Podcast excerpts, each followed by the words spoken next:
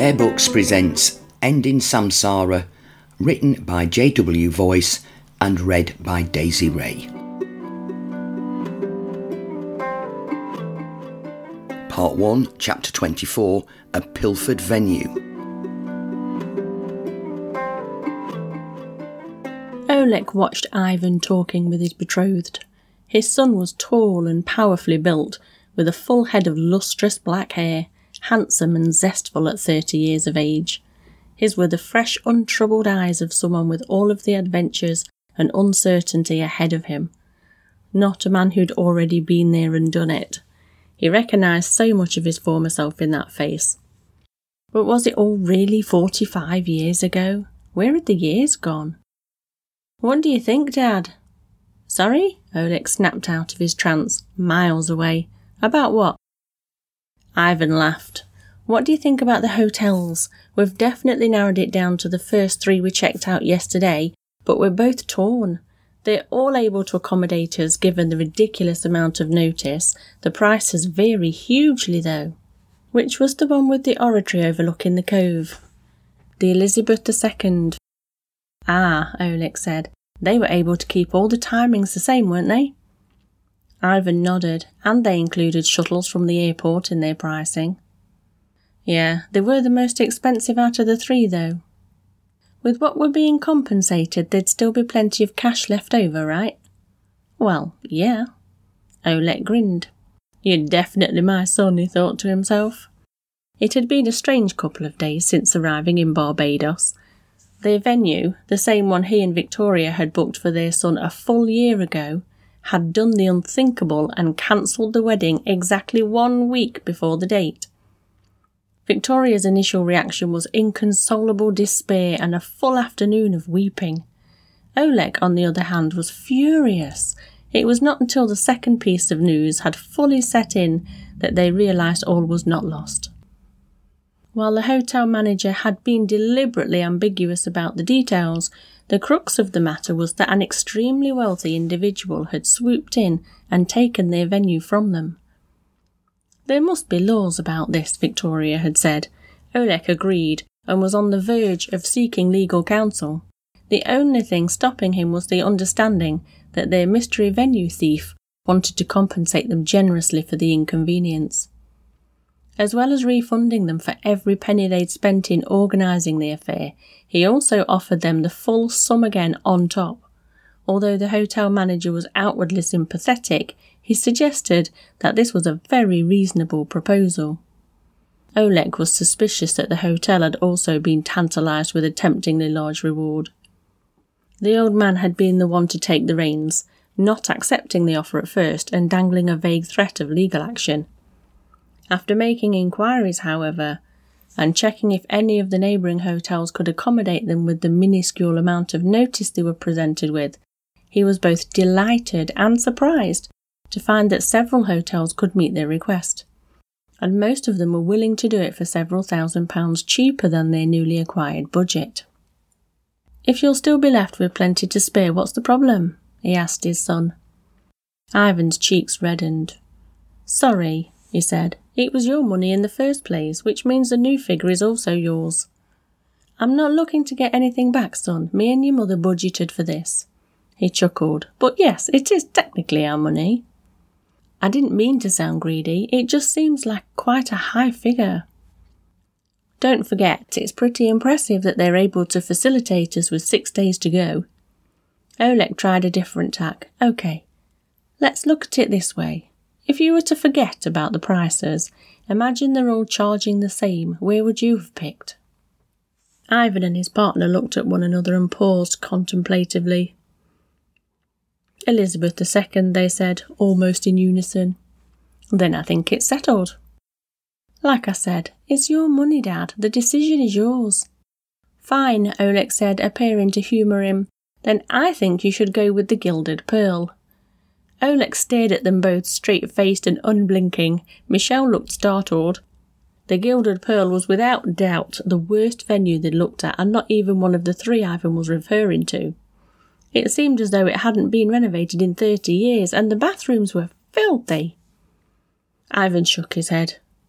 He's messing with us, he said to his fiancée. Oleg laughed. Yes, then I think we're all in agreement that Queen Elizabeth it is. Michelle's eyes suddenly became glassy, and as if unable to control herself, she suddenly pounced on Oleg. Oh, Mr. S, she squeaked, wrapping her arms around him and squeezing hard. Oleg chortled, his breath somewhat restricted. Steady on, dear, I don't think my old bones can take it. Sorry, she said, suddenly remembering herself and appearing flushed. OK. Well, I'm glad it's all sorted. Would you mind calling the hotels? I'll go and tell your mother the good news. I think she's still lying down in the room. You know how she handles the slightest bit of stress.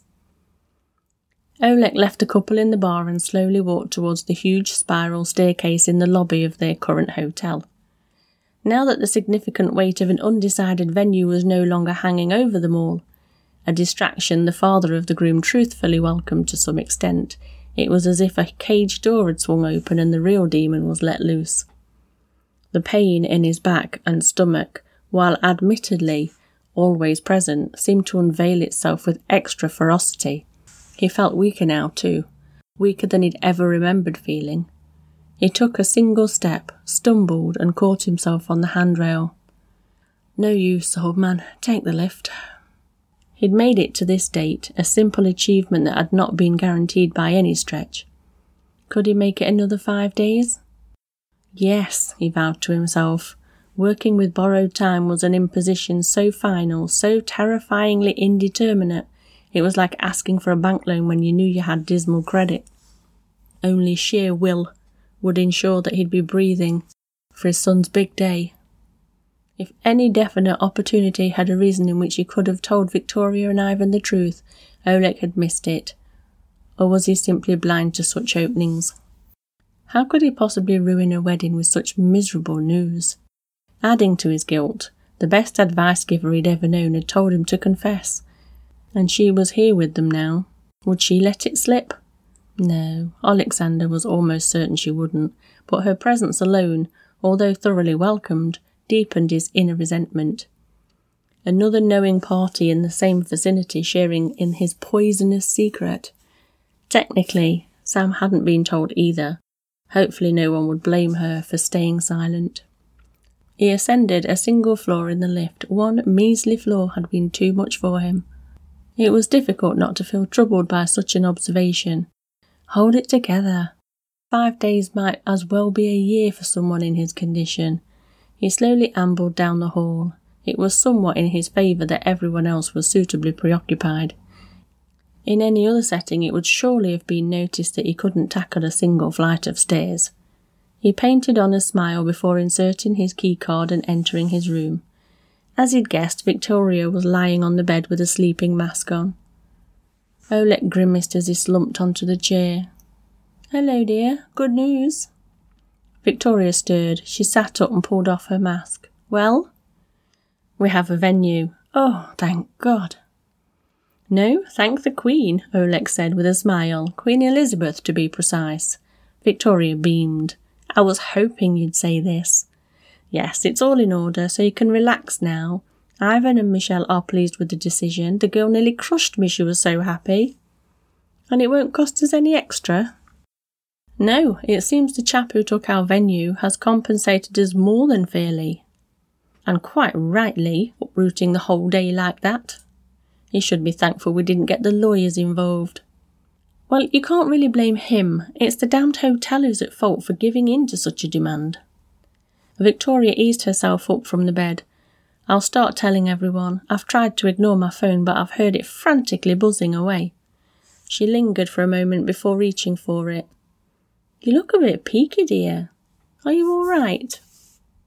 Yes, I'm fine, just a little tired. Hmm, Victoria said. I think I know the real reason. Excuse me, Oleg said, wincing. I'm not daft, Oleg. You think I'm blind to what's going on? The old man felt his pulse quicken. You. Victoria smiled before interrupting him. I've seen what you've been doing, once at home and now here. She tuttered, and Oleg raised an eyebrow. Yes, I know what you really skulked down to the beach for last night. Midnight stroll, my eye. Oleg's face was an inscrutable mixture of guilt and relief, like an armed robber arrested for shoplifting. Ah, you caught me. I did, and I'm also well aware that you're not stuffing tobacco in that pipe. Quite the detective, aren't you? Marijuana, Oleg, at your age? Really? Oleg smiled in reprieve. He'd bought a small bag of weed from a man near the beach two days ago. He thought he'd been sufficiently careful in hiding this from his wife. My age is the precise reason why I've been smoking it. You know how I suffer with my joints. Victoria's expression lightened, easing from disapproval to mild intrigue. Has it helped? Oh, yes, very much so. His wife shook her head, grinning slightly. Fine, just don't let Ivan catch on. You know how he is about drugs. My lips are sealed. She took a moment to look him over. Honestly, though, your eyes look a bit discoloured. You might want to try some drops. Oleg nodded, knowing full well that any discoloration of his eyes was certainly not attributed to his new habit. I was thinking of having a little lie down. My back is in bits. With this decidedly smaller cat out of the bag, and considering that he'd soon be changing hotels, Oleg saw no point in applying the previous level of discretion to his illicit medicinal practice. When Victoria left the room, he immediately stuffed his pipe and smoked for a while on the balcony. The pain relieving effects were immediately noticeable. So, too, was its ability to salvage some of his dwindling appetite. He ate a full bag of cashew nuts, washing it down with a bottle of water, and collapsed onto the bed for an afternoon nap. When he awoke a few hours later, he checked his phone. Sam had not long texted him asking if he was free for a drink. Oleg felt strangely honoured when his friend had said she'd attend the whole ceremony.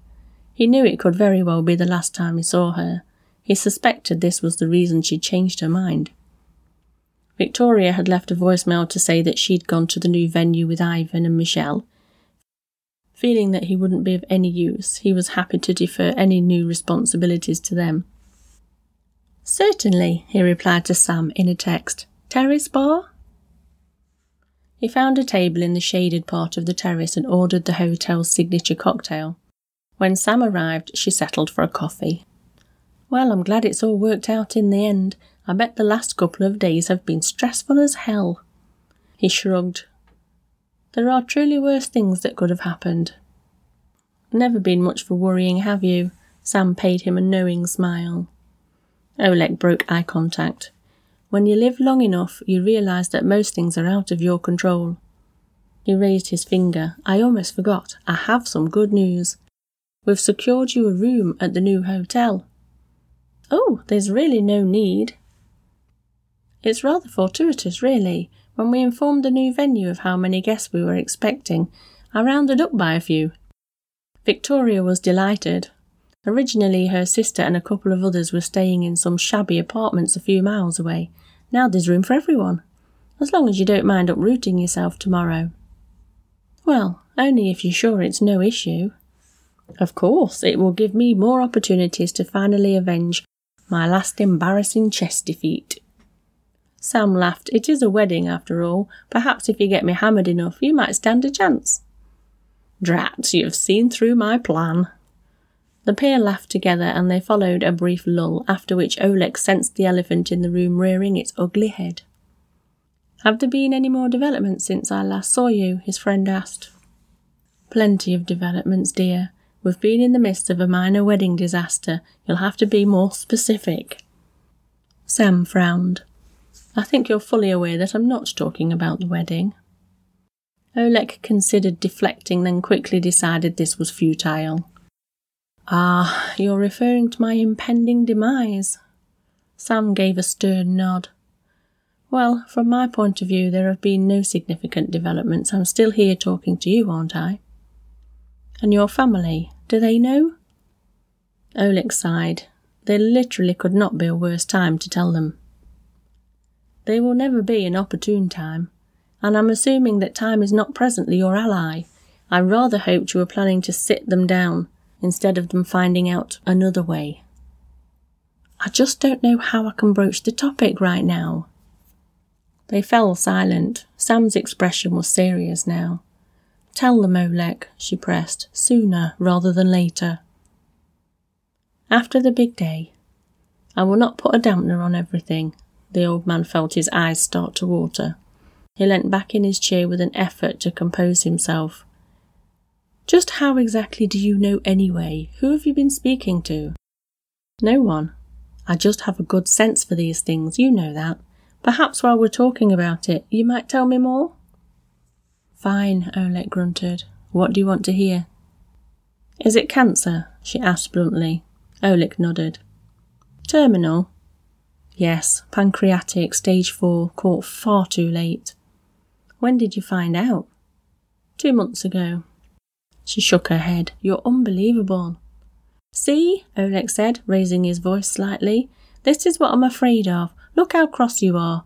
I can't imagine how Victoria will take it. Probably better than discovering you cold in your bed. There was another spell of silence, icier this time. The ceremony is five days away, and I'm determined to make it till then. Any discussions can be held just after. What was the doctor's prognosis? How long did they say you have? Oleg smiled. It was a joyless, sarcastic smile. Well, I've already exceeded those expectations. So you're on borrowed time. What's to say this won't run out before the wedding day? Look at me. Listen to me. Do I seem like I might drop dead at any second? I'm not a medical doctor, Oleg. Then stop acting like one. I'm just presenting a voice of reason to try and infiltrate your insanity. Look, my decision is final. I will not discuss this any further. Oleg looked deeply into his cocktail glass. All I ask is one thing of you. Still impassive, Sam raised her head for him to continue. You will deny that you knew. Oleg, you cannot let on that you ever had the slightest inkling before anyone else did, even after I'm dead and buried. So you're asking me to lie?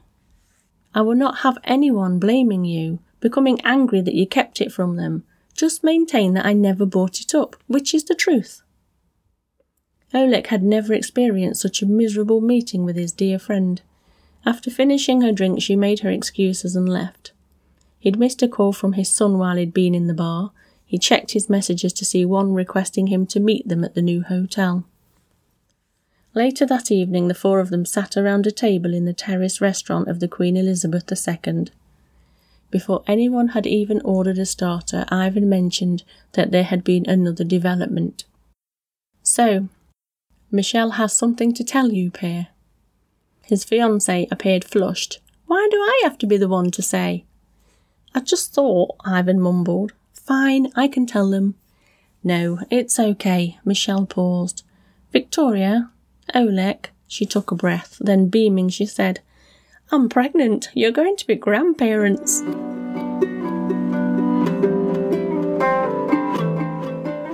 If you'd like to learn more about JW Voice, the author of this story, pop along to the show notes where you'll find a link to him right there. And as for Bear Books Podcast, we're on all your favourite social media Facebook, Instagram, and Twitter. See you on the next episode.